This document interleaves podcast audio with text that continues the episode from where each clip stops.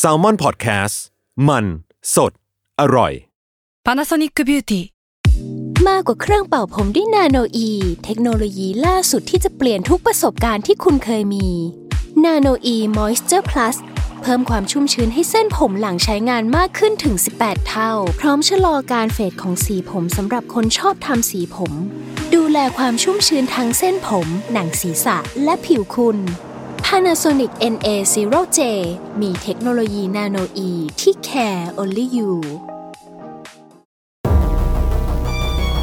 ทฤษฎีสมคบคิดเรื่องลึกลับ สัตว์ประหลาด ฆาตกรรม ความลี้ลับที่หาสาเหตุไม่ได้ เรื่องเล่าจากเคสจริงที่น่ากลัวกว่าฟิกชั่น สวัสดีครับ ผมยชญ์ บรรพพงศ์ผมธัญวัฒน์อิพภูดม นี่คือรายการ Untitled Case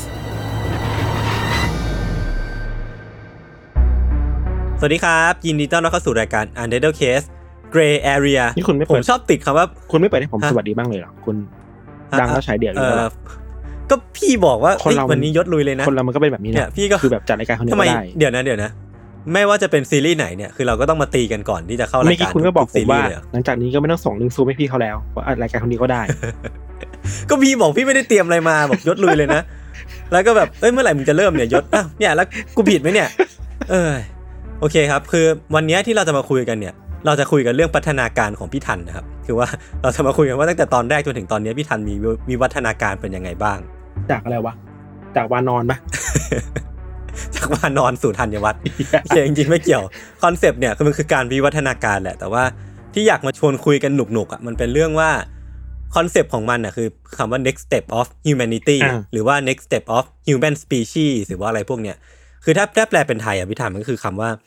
ก้าวต่อไปของมวลมนุษยชาติ อืมฟังดูยิ่งใหญ่เนาะแต่ว่าเราเองก็ไม่ได้เราเองไม่ได้เป็นคนที่มีความรู้ขนาดนั้นนะคือแบบน่าจะเป็นเรื่องเพ้อฝันแหละที่เรามาคุยกันวันเนี้ยจากการ research แบบเบื้องต้นมั่ง หรือว่าแบบเท่าที่เคยไปอ่านอ่านๆมาจากคนนู้นคนนี้บ้างอะไรเงี้ยพี่ธันมันมันหมายถึงว่าต่อไปมนุษย์จะเป็นยังไงอย่างนี้เหรอ เออเอใช่อปะมันคือคำว่า มนุษย์แบบเป็นปัจเจกก็ได้ หรือว่าจะเป็นแบบว่าเป็นคอลเลกทีฟก็ได้ คือแบบเรียกได้ว่า ในเรื่องของเผ่าพันธุ์ก็ได้ว่าเราจะย้ายไปอยู่ที่ไหน หรือว่าเราจะมีความเปลี่ยนแปลงทางพันธุกรรมยังไงบ้าง หรือว่าในแง่ของแบบปัจเจกว่าเราจะตัดแต่งตัวละครของเราเนี่ยยังไงได้บ้าง คือเราเอาจะมีแขนกลไหมหรือว่าจะเราจะกลายเป็นไซบอร์กไหมอะไรแขเงี้นยก้นเหรอผมคิดว่ามันคือเออแขนกลคนแปรธาตุขอบคุณครับ Metal Alchemist ขอบคุณครับพี่เป็นอัลฟองเซ่แล้วกันเดี๋ยวผมเป็นเอ็ดเวิร์ด คืออันเนี้ยก่อนอื่นเลยอะพี่ธันผมขอปูคอนเซปต์ก่อนแล้วกันว่าอืมสิ่งแรกที่อยากพูดถึงอะในในในตอนเนี้ยมันคือคำว่า คือก่อนหน้าเนี้ยถ้าเราพูดถึง evolution หรือว่าวิวัฒนาการเนี่ย เราก็จะมีคำคำหนึ่งหรือว่าเป็นคอนเซปต์หนึ่งที่มัน pop up ขึ้นมาถูกว่ามันคือ natural selection หรือว่าการคัดเลือกทางธรรมชาติอ่าซึ่งก่อนหน้านี้มันก็เป็นสิ่งที่ทำให้ให้สิ่งมีชีวิตเนี่ยมันเติบโตมาอย่างเช่น ยีราฟคอยาวขึ้น หรือว่า สิงโตวิ่งเร็วขึ้น หรือว่าพวกกาเซลวิ่งเร็วขึ้นเพื่อหนีศัตรูของมันอะไรเงี้ยคือมันเป็นวิวัฒนาการเพื่อมีชีวิตรอด แล้วก็คอนเซปต์ของมันเนี่ยคือมันคือคำว่า survival of the fittest อืม fittest ก็คือแกร่งกว่าคนที่แข็งแรงที่สุดอืมเออหรือว่า fittest ในแง่ความอยู่กับสภาพแวดล้อมนั้นได้ คือแบบ fit in กับสภาพแวดล้อมนั้นได้อืมเออมันมันคือฟิตในในสองแบบเนาะครับแต่ว่าพอมันเป็นปัจจุบันเนี้ยพี่ทันในแง่ของมนุษย์อะคือมันก็ผมก็เคยได้ยินมาเหมือนกันว่า ถ้าเราคุยกันว่าในอนาคตเนี่ยมนุษย์จะมีการ มิวเทตหรือว่ามีการแบบเปลี่ยนแปลงพันธุกรรมผ่านเรายังไงบ้าง เพื่อให้กลายเป็นมนุษย์อีกอีกอีกสายพันธุ์หนึ่งอะหรือว่าเป็นอืมมนุษย์ที่เก่งขึ้นหรือว่าอยู่ในโลกนี้ได้เก่งขึ้นอะอืมเออพี่ทันเคยนึกถึงเรื่องนี้ไหมว่า ถ้าสมมติว่า natural selection ยังอยู่อะในอีกพันปี หรือว่าอีกสองพันอืมปีอะมนุษย์จะกลายเป็นแบบไหน อืม เราเราเป็นสายเนิร์ดเนิร์ดวิทย์อะเอ่อเราไปดูเออเทไปสั่งฝั่งที่แบบ มนุษย์กับเครื่องกลันจะเป็นหนึ่งเดียวกันมากขึ้นน่ะเออกับเออ mechanic เอออะ ที่แบบอืมอีลอนมัสก์กำลังทำไอ้ที่ระบบเชื่อม Neuralink ใช่ป่ะ เชื่อมเออประสาทมนุษย์กับหุ่นยนต์น่ะใช่มหรือว่า จริงๆ ช่วงหลังๆ มันก็มีแนวคิดเรื่อง post human เยอะอะครับ เออเออ post human คือ เส้นแบ่งความเป็นมนุษย์มันเริ่มไม่มีแล้วอะไม่ถือว่ามนุษย์เออมนุษย์ในฐานะปัจเจกอันหนึ่งอะตัวสิ่งมีชีวิตหนึ่งอันอะเมื่อก่อนเราก็อืมเป็นมนุษย์แค่แบบตัวของเราใช่ป่ะแต่ในอนาคตอะอืมมันจะไปตัดเสริมเติมแต่งกับ สิ่งต่างๆ ที่ไม่ใช่มนุษย์อะเออเออมากขึ้นด้วย หรือแม้แต่การโคลนนิ่งอะไรเงี้ยเราคิดว่ามันก็เป็นในในพื้นที่มันคนพูดถึงเยอะประมาณหนึ่งอะไรเงี้ยครับ เออเออผมผมค่อนข้างค่อนข้างเห็นด้วยกับพี่ถันก็คือว่าเราอะจะไม่พูดถึงคือเรียกได้ว่าสำหรับผมอะผมลืมคอนเซปต์ natural selection ไปแล้วแหละ เพราะว่าในยุคปัจจุบันเนี้ยเราไม่จำเป็นต้องรอการเปลี่ยนแปลงทางทางพันธุกรรมอะอืมพันปีอะอืมถึงจะมีชีวิตรอดอยู่ในในโลกปัจจุบันได้ สมมุติว่า ในอนาคตอุณหภูมิมันสูงขึ้น เราไม่จำเป็นต้องรอร่างกายเราปรับ หรือว่ารอรอพันธุกรรมเราปรับ เพื่อที่จะทนอุณหภูมิที่มันร้อนขึ้นได้ คือเราก็แค่ไปเปิดแอร์เราไปทำเทคโนโลยีที่ทำให้เราสามารถทนต่ออุณหภูมิได้ คือเรียกได้ว่า natural selection น่ะคอนเซปต์มันอาจจะเปลี่ยนไปหรือว่า shift ไปในทำคำที่ผมอาจจะคิดขึ้นมาเองว่า intelligent driven evolution หรืนี่อคิดว่าเอแบงบเหรอคิดเองคือแบบไปไปหาหามาแล้วก็มามั่วๆคำเอาอะเออมั่วๆไปเขาจะด่าเอผอมก็ว่าคือเหมือนเป็น ผมด่าไม่รู้ผเหมือนด่ากันไม่เป็นไรโอเคครับ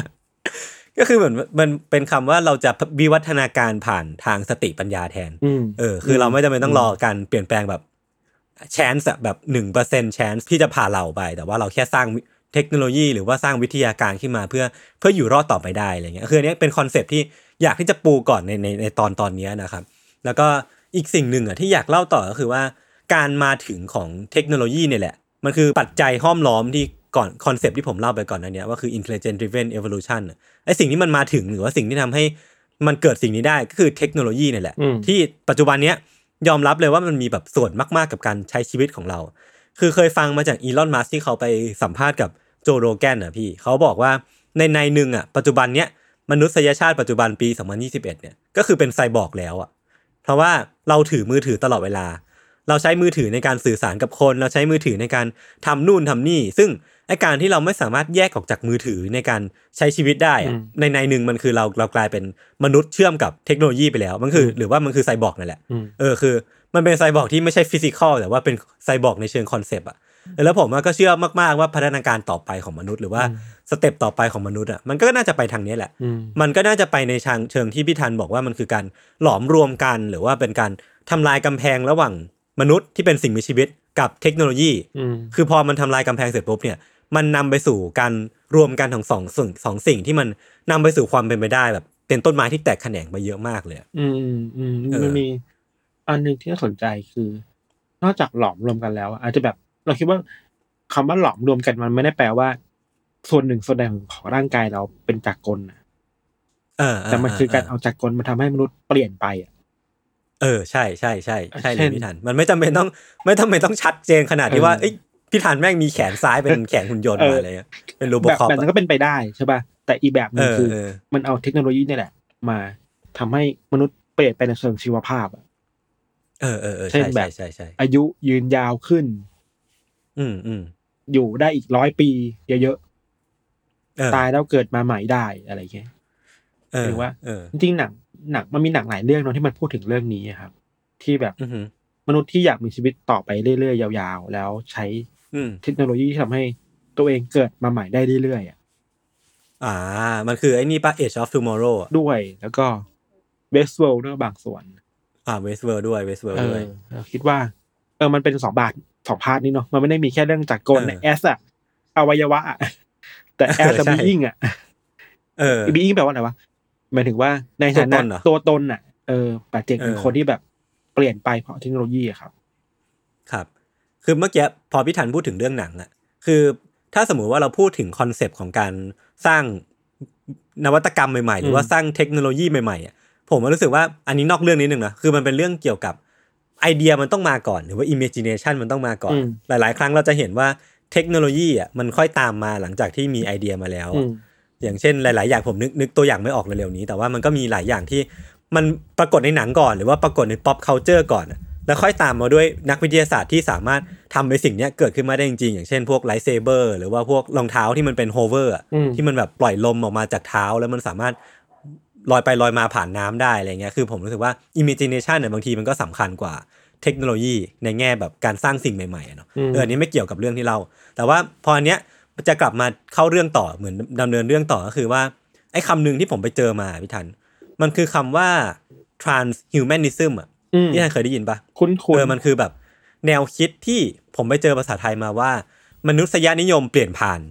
เออเออเป็นยังไงคือคำภาษาไทยแม่งไม่ได้แปลไม่ได้แปลให้ช่วยช่วยให้มันเข้าใจมากขึ้นเลยครับคือเท่าที่ไปดูมาพี่ transhumanism อะมันแปลว่า การใช้เทคโนโลยี เพื่อก้าวข้ามผ่านขีดจำกัดความเป็นมนุษย์อืมคือทั้งในแง่สติปัญญาเนาะทั้งกายภาพฟิสิกอลแล้วก็ทั้งในแง่ของจิตใจมอย่างที่พี่ธันพูดเลย คือมันไม่จำเป็นต้องเปลี่ยนแปลงหรือว่าดัดแปลงร่างกายตัวเองเพียงอย่างเดียว แต่ว่ามันเปลี่ยนแปลงทั้งในแง่จิตใจ ทั้งในแง่ของกายภาพและแม้แม้กระทั่งในแง่ของพันธุกรรมก็เป็นไปได้อืมคือตัวอย่างที่มันเห็นชัดที่สุดมันคือพวกไบโอแฮกกับพี่ธัอืนมใช่ใช่ไบโอแฮกอย่างเช่นแบบพวกใช้เทคโนโลยีมาเพื่อก้าวข้ามขีดจำกัดทางชีววิทยาของตัวเองอืมเออ อย่างที่พี่ธันพูดเมื่อกี้มันคือ Neuralink เนาะอันนี้คือดังที่สุดแหละ Neuralink ของมันจะเป็น Elon แบบ Musk ใช่ไหมของอีลอนมัสใช่ที่มันเป็นการฝังชิปเข้าไปในสมองนะครับแบบฝังเข้าไปเลยนะครับแบบผ่ากระโหลกแล้วก็ฝังเข้าไปเลย แล้วก็ไอชิปตัวเนี้ยมันจะมีเส้นประสาท หรือว่าเส้นเส้นสายเส้นไฟต่างๆ ที่เชื่อมกับเส้นประสาทต่างๆ ของสมองมคือเรียกได้ว่ามันคือเครื่องวัด EEG ที่ที่เหนือชั้นกว่านั้นน่ะคือสามารถวัดได้หมดเลยว่า คิดอะไรอยู่หรือว่าแบบอยากที่จะสั่งอะไร แล้วก็ตอนเนี้ยมันปัจจุบันเนี้ยมันสามารถทำการวัดค่าของสมองต่างๆ ได้ แต่ว่าในอนาคตเนี่ยอีลอนมัสบอกว่ามันจะสามารถเอาค่าที่วัดได้เนี่ยนำไปสู่อะไรต่างๆนานาเหมือนเปิดประตูไปสู่การควบคุมเครื่องจักรได้มากกว่านี้อืมคือ พอเรารู้แล้วอะว่าไอความคิดหรือว่าคลื่นสมองตรงเนี้ยมันมันถูกสั่งมาจากสมอง part เนี้ยเราก็สามารถเอาคลื่นไฟฟ้าหรือว่าเอาตัวเลขตรงเนี้ยไปสั่งการเครื่องเครื่องจักรต่อได้อืมหรือแม้กระทั่งว่า เราจะสามารถอัปโหลดความทรงจำเข้าไปผ่าน cloud เข้าไปในตัวชิปตัวนี้ เพื่อยัดเข้าไปในสมองของคนได้ หรือว่า export ข้อมูลความทรงจำของคนคนเนี้ยออกมาได้ แล้วก็เอาไอ้ตรงเนี้ยไปใส่ให้ particle อื่น ๆ เพื่อที่จะ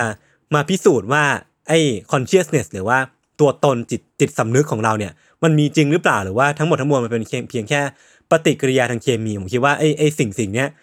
มันน่าจะนำไปสู่ความเป็นไปได้ไม่รู้จบเลยอะทั้งในแง่ของปรัชญา ทั้งในแง่ของวิทยาศาสตร์ หรือว่าอะไรต่างๆนานาเยอะแยะมากมาย ต่อจากตัวอีรอนมัสอะพี่ต่อจากตัว Neuralink อะมันก็จะมีพวกพ วกไบโอแฮกต่าง ๆ ที่ผมไปเจอมาแล้วมันค่อนข้างน่าสนใจ คืออนเนี้ยไปเจอมาในเว็บไซต์ Futurism ครับครับคือผมไปเจอมาว่ามีการฝังชิปที่เป็น receptor ต่างๆ เข้าไปในร่างกาย อย่างเช่นว่า มันมีบริษัทหนึ่งครับ ชื่อว่า North North Sense North ก็คือทิศเหนือ คือมันเป็นการฝังชิปเข้าไปในร่างกาย แล้วทำให้เรารู้อะเหมือนเราสามารถสัมผัสได้ว่าทิศเหนืออยู่ทางไหนอะพี่ทันอ่าเหมือนเป็นเหมือนเป็นพวกนกนกที่มันย้ายถิ่นอะ เหมือนย้ายแบบสามารถรู้ได้ว่าต้อง heading ไปทางไหนอะคือคือถ้าเป็นแบบเห มือนมีเรดาร์ของตัวเองนี่หรอเออเหมือนมีเรดาร์ของตัวเองอะเหมือนรู้ว่าถ้าเราจะไปทิศเหนือเราต้องมุ่งไปทางไหนอะอ่ามันไม่ใช่แค่รูปรสกลิ่นเสียงแล้วมันไม่ใช่แค่ sixth sense แต่ว่ามันเป็นการเปิด sense ต่างๆ ให้กับมนุษย์อะอืมากมาย เพราะว่าสุดท้ายแล้วอะสิ่งที่มันอยู่รอบเรามันคือแบบคลื่นแม่เหล็กเนาะคลื่นวิทยุต่างๆนานาเหมือนเป็นแบบคลื่นความถี่หลาย ๆ อัน แต่ว่าแค่ว่าร่างกายมนุษย์อะไม่ได้มี receptor หรือว่าไม่ได้มีอวัยวะที่สามารถรับไอ้สิ่งเนี้ยแล้วมาแปลค่าให้กับสมองของเราได้ แต่ว่าถ้าสมมติว่าเรามี เทคโนโลยีที่มันเป็นเรียกว่าไบโอแฮกเนี่ยเราสามารถรับรู้สิ่งต่างๆ มากมายได้เต็มไปหมดเลย อย่างเช่นว่าอืมเนี่ยน็อตเซนสั่งหนึ่งหรือว่ามีชิปที่สามารถทำให้คนเราเนี่ยสามารถสัมผัสสนามแม่เหล็กได้ คือกลายว่าเป็นกลายเป็นแมกนีโตอะพี่ทันอืมคือเราสามารถรู้ได้ว่าคลื่นแม่เหล็กอยู่ไหน หรือแม้กระทั่งว่าควบคุมสิ่งของที่เป็นเหล็กได้คือมันสามารถสามารถควบคุมเหล็กได้แล้วกัน คือแบบเป็นแมกนีโตคนหนึ่งเลย หรือแม้กระทั่งว่าเป็นชิปที่สามารถทำให้เรา รับรู้ทิศทางจากคลื่นสะท้อนได้เหมือน ภาษาอังกฤษมันคือ echo location อ่าฮะคือแบบเป็นการปล่อยคลื่นสะท้อนลงไป มันคือหลักการเดียวกับโซน่าหรืออย่างเช่นพวกค้างคาวที่เขาใช้กันหรือว่าพวกนกที่หากินกลางคืนอะไรเงี้ยมนุษย์เองก็สามารถใช้ชิปตัวเนี้ยฝังเข้าไปแล้วก็สามารถรับรู้ที่อยู่หรือว่าโลเคชันของสิ่งต่างๆ ที่ไอ้คลื่นตัวเนี้ยมันไปสะท้อนกลับมาได้ คือแบบ โอ้โห แม่งโคตรดีอะคือคือนวัตกรรมตัวนี้มันสามารถนำไปสู่การสร้างเทคโนโลยีเพื่อ ผู้พิการอย่างเช่นคนตาบอดหรือว่าคนหูหนวกได้ทำให้เขารู้แบบรู้ที่ต่างๆ หรือว่าสามารถใช้ชีวิตด้วยตัวเองได้มากขึ้นครับแล้วก็อย่างเช่น ตัวอย่างที่ชัดที่สุดสำหรับชาว UC มันคือคุณ Stelarc อะพี่ทันอ่าจำได้ไหมที่เคยเล่าคุณ Stelarc ที่เป็นศิลปินอ่าใช่ที่ที่เขาทำหูเทียมขึ้นมาที่แขนอ่าแล้วเขาก็ฝังไมโครโฟนเข้าไป หรือแม้กระทั่งว่าใช้เครื่องมือใช้เทคโนโลยีต่างๆ ที่สามารถเปิดมิติใหม่ๆ ให้กับการใช้ชีวิตในฐานะมนุษย์ได้มากขึ้นอะไรอย่างเงี้ยอ่าเออ เออ น่าสนใจดีนะ ไม่ถึงว่า เราคิดว่าในฐานะมนุษย์อะมันจะเรียกถ้าตามที่ยศเล่าอะเรายังเรียกมนุษย์ว่าเป็นมนุษย์ได้อยู่ปะวะเออ ไม่รู้เออไม่รู้แหละเอออาจจะเรียกได้แต่อาจจะต้องนิยามเพราะว่ามันมนุษย์กันใหม่ปะ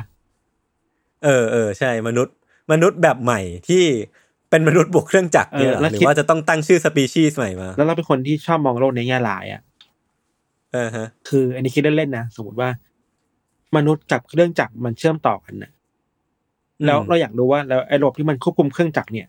มันคืออะไรวะอืมไม่ถึงนึกออกปะสมมติว่าเราเป็นอ่าเออเรามีเรดาร์เออแบบที่ยศบอกอะฝังเอาไว้ในหัวครับเราอะแล้วแปลว่า เราก็ถูกบงการจากเทคโนโลยีอีกทีหนึ่งป่ะหมายถึงมันก็มีเครือข่ายของมันเออมีเซิร์ฟเวอร์ของมันอะในการเออส่งก็จริงนะสิ่นี้มาเออเออเออมันน่ากลัวนะเว้ยสุดท้ายแล้วมนุษย์เราจะยังมี free will free will หรือ เออเจตจำนงเสรี หรือเปล่าเออะอเมื่อก่อนมันเป็นแค่มันคือการตั้งถามเรื่องเจตจำนงเสรีกับเรื่องโครงสร้างสังคมกับเรื่องความเชื่อเรื่องพระเจ้าอะไรอย่างงี้ใช่ปะแต่คราวเนี้ยจะเป็น free will กับเครื่องจักรแหละเออใช่ เออน่ากลัวนะมันคือแบบมันคือโพดโคตร apocalypse เออโคตรแบบว่า postmodern อะเหี้ย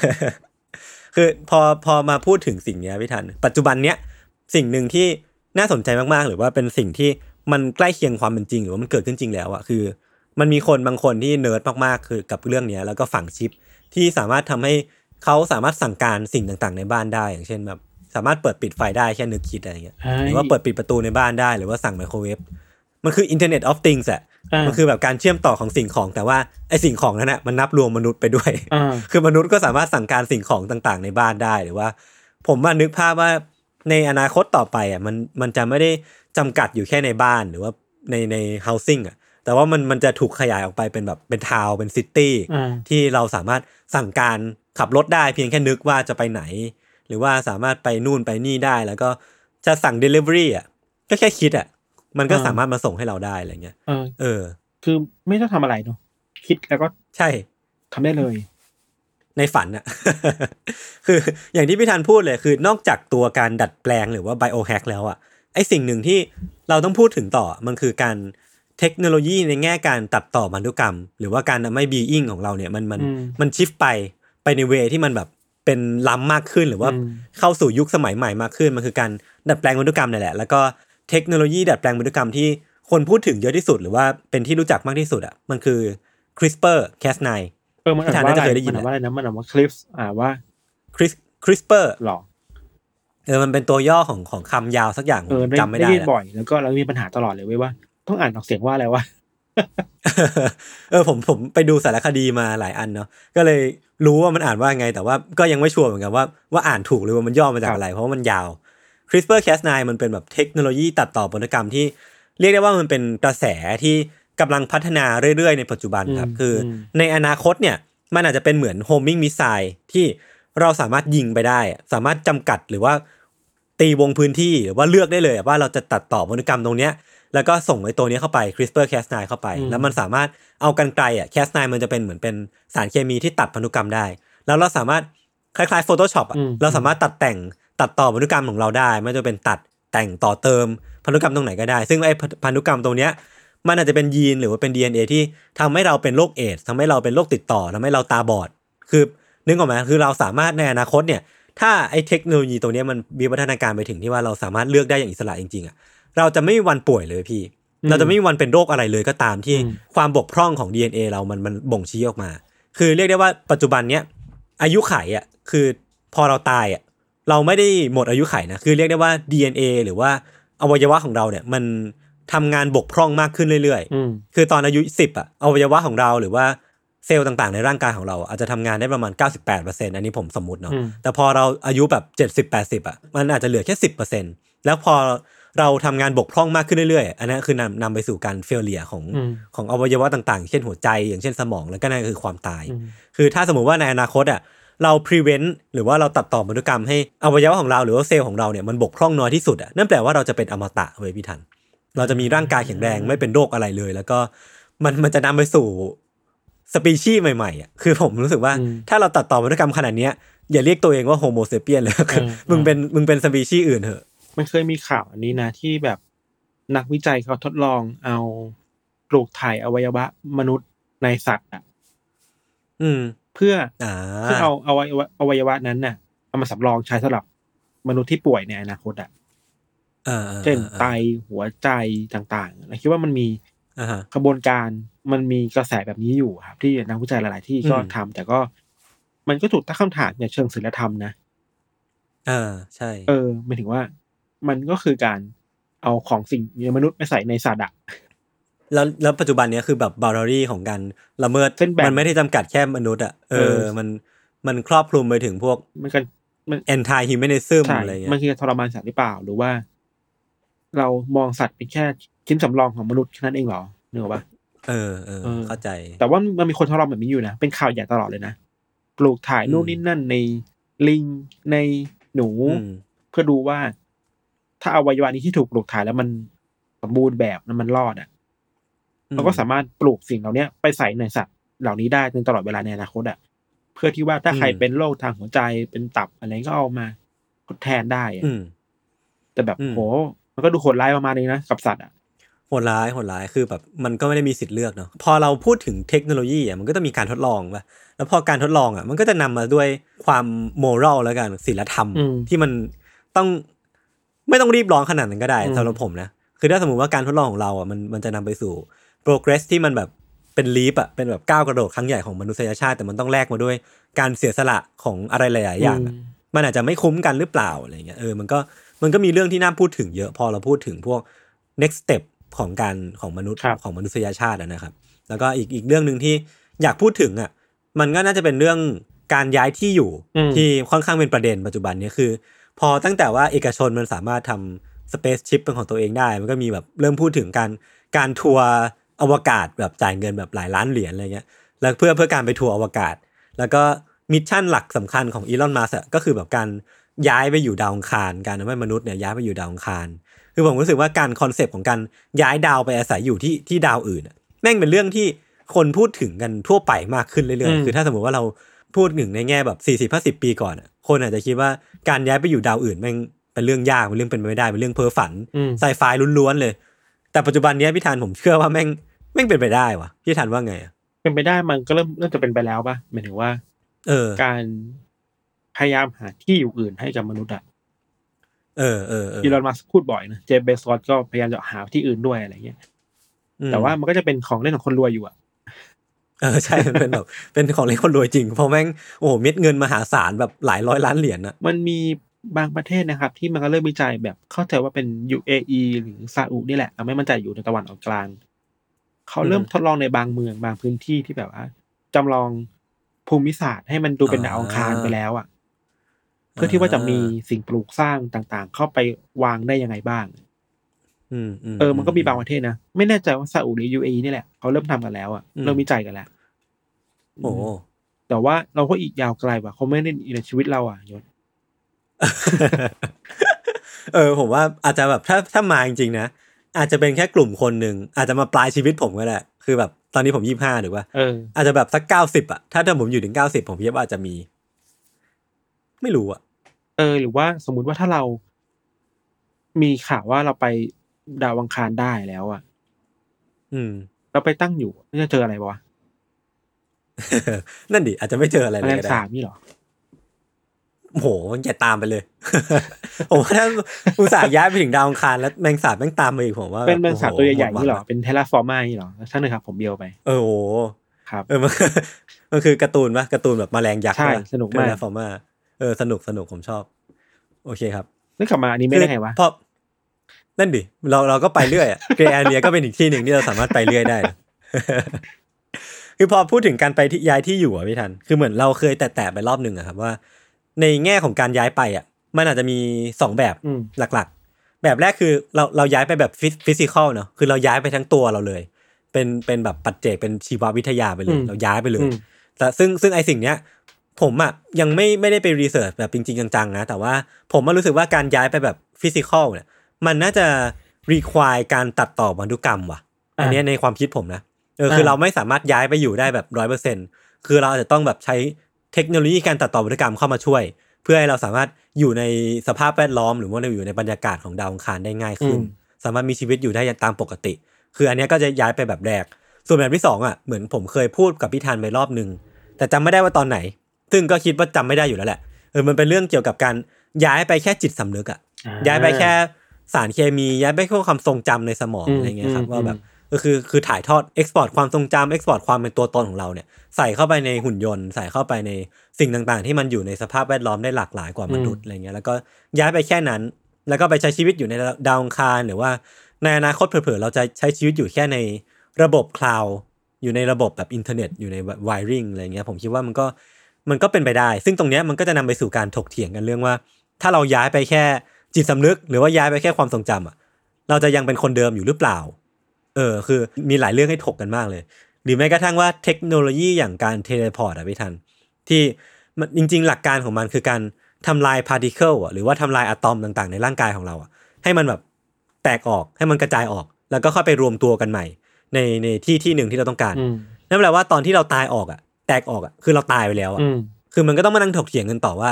การที่เราวาร์ปไปสู่อีกที่หนึ่งอะไอ ตัวตนของเราที่ย้ายไปอยู่อีกที่อือะมนั่นคือตัวเราจริงๆหรือเปล่าหรือมว่าเป็นเป็นอีกคนคนหนึ่งไปเลยอืมเออคือคือแม่งก็ยากอยู่ อาจจะต้องแบบบูรณาการหลายศาสตร์เข้ามา เพื่อที่เพื่อที่จะได้เข้าใจสิ่งนี้มากขึ้นนะนะครับ อืมครับ แล้วก็อีกอีกอย่างหนึ่งคือ ปัจจุบันเนี้ยเราจะได้ยินคำว่าประชากรโลกบ่อย ๆ คือเราเราเป็น world citizen เราจะเป็นแบบคนที่สามารถใช้ชีวิตอยู่ได้ทุกมุมโลก ในอนาคตมันอาจจะเป็นประชากรจักรวาลอะ ที่ที่เราสามารถย้ายไปอยู่ในที่ต่างๆ ได้อะไรเงี้ยก็คืออันนี้มันต้องตามมาด้วยเทคโนโลยีที่เราสามารถเดินทางในอวกาศได้อย่างอิสระอ่าเอ้ย อันนี้ดูกันดั้มมากเลยนะเออมันดูกันด้ามมันดู Star Wars มันดู Star Trek มันดูแบบอีว n งเกเลียนเลยเออรวมไว้ทุกอย่างเออเออเออ แล้วพอพูดถึงไอ้ไอ้เทคโนโลยีที่มันแบบ dystopia มากๆอะไอ้สิ่งหนึ่งที่พี่ทันน่าจะเคยได้ยินหรือว่าหลายๆคนน่าจะเคยได้ยินอะมันคือคำว่า singularity อ่า นั่นคือ concept singularity ที่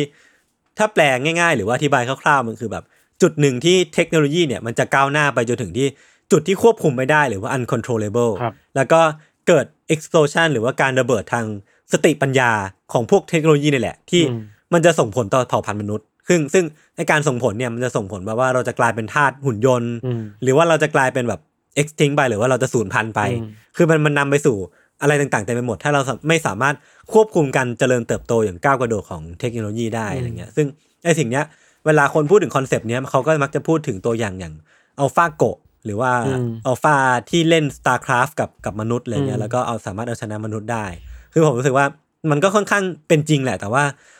ถ้าเป็นคนที่เนิร์ดวิทยาศาสตร์จริงๆเขาก็จะพูดว่าเออมันยังอีกห่างไกลแหละเออเพราะว่าการเล่นโกะมันเป็นแบบสภาพแวดล้อมปิดอะเออมันจะมี pattern ที่ชัดเจน มันไม่ใช่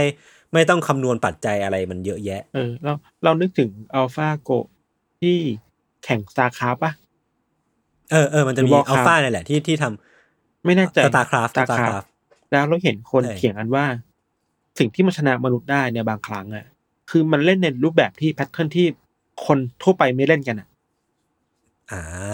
เออเออไม่ถึงว่า สมมติเราชอบเปิดแมปนู่นนี่นั่นอะไรอย่างเงี้ยป่ะแต่ว่าอืมสิ่งนี้ทำมันทำมันมีตรรกะการคิดในการสู้ไม่เหมือนเราเลยอะเออ ซึ่งเออมนุษย์กับมนุษย์มันสู้อันด้วย pattern แบบหนึ่งเว้ยแต่พอเป็น AI อะมันมาอีก pattern หนึ่งเลย ที่มันผ่านการวิเคราะห์มาแล้วเป็นพันพันครั้งอะเป็นล้านล้านครั้งเออมันอะคือ machine learning เนอะเออมันมันเรียนรู้มันแบบ มันสามารถเรียนรู้ได้รวดเร็วกว่ามนุษย์เยอะมาก แล้วก็เอาบทเรียนต่างๆ เป็นพันพันครั้งเป็นล้านครั้งได้มั้งเราไม่แน่ใจ อืมเอามาวิเคราะห์อืมแล้วก็ออกมาเป็น pattern ในการเล่นอะ แล้วมันกลายเป็นอืมแพทเทิร์นที่แบบมนุษย์ไม่เข้าใจเลยเว้ยเออ คือมันล้ำไม่ไปสามารถแล้วคิดขึ้นมาได้ เออไม่รู้ว่ามันจะมาแนวไหนไสรถคิดอะขึ้นมาเองได้เออเออซึ่งอันนี้น่ากลัวนะไม่ถึงว่า แปลว่าจักรกลหรือ AI มัน มันมีสติสัมปชัญญะที่เวลาถ้ามันเหนือกว่ามนุษย์แล้วอะมันจะเป็นสิ่งที่เราไม่เข้าใจมันอีกแล้วอะอืมอืมอืมนี่แหละอืมน่ากลัวนะเว้ยใช่นั่นแหละใช่ มันคือมันคือความน่ากลัว ซึ่งมันก็มีดีเบตแบบแห่งศตวรรษอะก็คืออีลอนมัสกับมาร์คซักเกอร์เบิร์กอะอันนี้ทุกคนน่าจะรู้เถียงกันตลอดสองเนี่ยเขาเขาเออเขาก็เถียงกันตลอดแล้วว่าแบบ อีลอนมัสก็จะเป็นฝ่ายที่กังวลอืมมาร์คซักเกอร์เบิร์กก็จะเป็นฝ่ายที่ไม่ค่อยกังวลเท่าไหร่ก็แบบเออเออมันก็ไม่ไม่น่ามีอะไรน่ากังวล ซึ่งผมก็ไม่รู้อะสุดท้ายมันก็ต้องรอรอเวลาพิสูจน์แล้วว่ามันน่าน่ากังวลจริงหรือเปล่า พอถึงเวลามันเราเราอาจจะกลายเป็นทาสทาสหุ่นยนต์ไปแล้วก็ได้ครับ ครับ แล้วก็คือเมื่อกี้พอพี่ธันพูดถึงตัวการใช้หุ่นยนต์อะการหุ่นยนต์แข่งขันกับมนุษย์อะคือผมไปฟังวิดแคสมาตอนหนึ่งล่าสุด เหมือนเขาอธิบายว่า การที่ จะเก่งที่สุดนะ หรือว่าแบบ possibility ที่เก่งที่สุดอะคือมนุษย์อะอยู่เบื้องหลังหุ่นยนต์อีกทีหนึ่งมคือมนุษย์อะจะเก่งในแง่ของการวางแผนวาง strategy ว่าสมมุติว่าแมตช์เนี้ย StarCraft นะแมตช์เนี้ยเราจะเน้นการฟาร์มทรัพยากรแล้วค่อยไปตีท้ายเกมอืมแต่ว่าหุ่นยนต์เนี่ยจะไม่สามารถคิดสิ่งนี้ขึ้นมาได้ มันรู้แค่ว่า pattern ไหนอะจะทำให้ได้ efficient ที่สุดอืมหรือว่าทำให้อืมอืมได้ผลประกอบการดีที่สุดอืมแต่มันไม่สามารถวางแผนได้ว่าไอ้ match เนี้ยเราจะ โจมตีมันยังไงดีวะ หรือว่ารูปแบบการอืมจัดวางกลยุทธ์เนี่ยเราจะไปยังไงดีคืออืมเก่งที่สุดอะคือการร่วมมือกันอืมณณปัจจุบันนี้นะอืมที่หุ่นยนต์ยังไม่สามารถคิดเองได้นะอืมถ้าในอนาคตแม่งคิดเองได้เมื่อไหร่แม่งก็สามารถตบหัวเราได้แบบเบิร์ดกระโหลกมึงกูไม่ต้องการมึงแหละแล้วก็กูลุยเองละเอออย่างเงี้ยอนาคตจะมีแบบคนเอาไปประท้วงหุ่นยนต์ป่าวะผมว่ามี ผมว่าแบบเกิดขึ้นได้ เอ้ยหุ่นยนต์แม่งอาจจะเป็นรัฐบาลโลกพูดถึงความแบบความอยู่ด้วยกันไม่ค่อยได้อะครับ ในอืมอเมริกาเมื่อสักสองสามปีที่ผ่านมามันเคยมีข่าวนะว่า ที่อเมริกาในห้างต่างๆมันจะมีหุ่นยนต์ที่มันเดินไปเดินมา มันไม่มันใช่มันไม่ใช่เดินนะมันเป็นหุ่นยนต์ยามอะครับที่มันจะแบบรูปทรงประมาณแคปซูลเว้ยแล้วมันจะแบบวิ่งไปวิ่งมาในห้างหรือตามชุมชนอะไรเงี้ยเออชาวบ้านไม่เอาด้วยเว้ยเพราะว่ามันมันแปลกปลอมมากเกินไปอะบางตัวโดนบูลลี่ด้วยซ้ำไปเออเออโดนแบบโดนทุบตีด้วยซ้ำไปอะเออคือ คนทั่วไปยังมองว่าสิ่งนี้คือสิ่งแปลกปลอมอยู่อะเออแต่ในอนาคตอะ มันจะมีหุ่นยนต์ที่ มันเป็นคนมากขึ้นกว่าเดิมอะอือฮึซึ่งแบบเราก็ไม่รู้ว่าถ้ามันอยู่ด้วยกันกับคนแล้ว มันจะเป็นยังไงอะนั่นดิเออ ไม่รู้เลย ไม่รู้เลยผเว้ยแบบเกินความสามารถผมเหมือนกันแล้วอีกแง่หนึ่งคือต่อจากที่ยศพูดนิดหน่อยครับ เวลาเราพูดถึง เทคโนโลยีที่มันพัฒนาไปแล้วมาใช้กับมนุษย์อะมันไม่ได้มีแค่หุ่นยนต์เนาะมันมี อืมอันนี้ในเชิงสังคมอะ มัน อืม มันอาจจะถูกนำมาใช้เพื่อควบคุมพฤติกรรมอะไรบางอย่างในสังคมเราด้วยซ้ำไปอะ ใช่ใช่เออใช่ อันหนึ่งที่น่าสนใจมากแล้วมันมันเคยเกิดขึ้นแล้วครับ คือ มันมีอนิเมะเรื่องหนึ่งชื่อไซโคพาสอ่าที่แบบว่าในญี่ปุ่นมันจะมีทุกคนจะมีรหัส ที่แบบเป็นองค์กรแล้วก็มีอุปกรณ์ที่แบบสามารถวัดระดับจิตใจสุขภาพจิตคนได้อืมอืมอืมถ้าคนไหนเป็นอืมอาชญากรจะถูกจำกัดถูกจัดการทันทีนี้ทันทีเลยอะไรเงี้ยอืมเทคโนโลยีแบบนี้มันเคยเกิดขึ้นในรัสเซียเว้ยอืม ซึ่งต้องใช้อะไรไม่รู้สักอย่างเป็นกล้องวงจรปิดหรือว่าเป็นเทคโนโลยีแบบ การตรวจตาคนในสังคมอะเพื่อดูสภาพจิตคนในตอนนั้นเป็นยังไงบ้าง อารมณ์คนเป็นยังไงบ้างอะแล้วก็ส่งตำรวจเข้าไปจัดการเข้าไปดูดูแลต่ออะมันอืมันน่าคือ Black Mirror เออมันน่ากลัวนะเออน่ากลัวน่ากลัว เออคือโอเคแหละในแง่หนึ่งมันทำให้มนุษย์ดีขึ้น แต่ในแง่หนึ่งถ้ามันตกอยู่ในคนที่มันอยากควบคุมคนอะอืมมันก็จะเป็นแบบเผด็จการก็ได้นะจริง เออมันเป็นเครื่องมือแบบทอริทาเลียนอะไรๆเอผมอผมเรียกไม่ถูกอำนาจเหมืนิอนยกันมเผด็จการนิยมอะไรก็ว่าไปนะครับเออเออ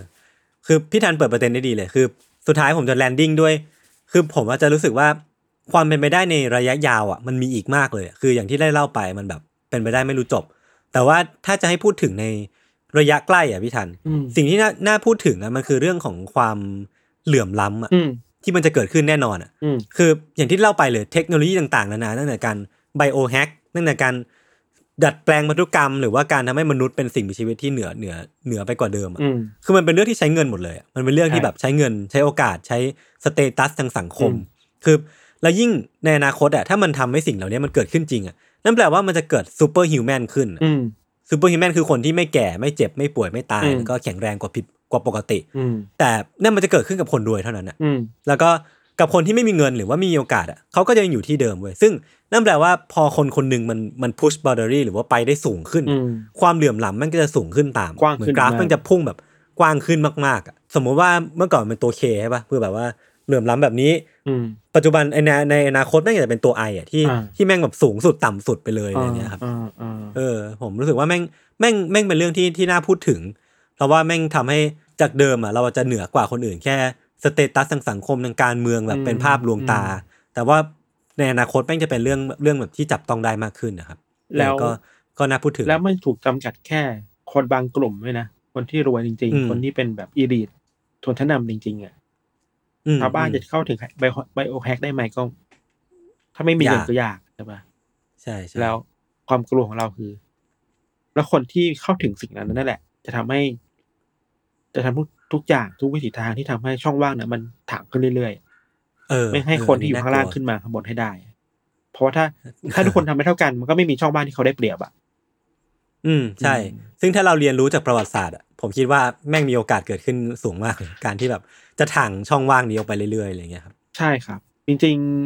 อืมๆถ้าสุดท้ายแล้วอยากชวนกลับมามองใกล้ๆหรอ มันก็มีหลายโมเดลนะที่มันน่ากลัวในสังคมแบบนั้น คือจีนเนี้ยอืมจีนก็เริ่มเอาเทคโนโลยีมาควบคุมคนเยอะมากอื มๆมีการเขาเรียกว่าอะไรนะไอ้คะแนนอะ social credit อะโซเชียลเออ social creditที่เราเคยดูสารคดีของ Vice อันหนึ่งโยนรู้เปล่าว่าจะเข้าห้องน้ำอะ ถ้าคุณ social credit ไม่พอคุณก็จะเข้าห้องน้ำหรือเอากระดาษทิชชู่ไม่ได้นะเว้ยเอ้ยแล้วทำไงอะ คุณต้องเป็นคนดีอะ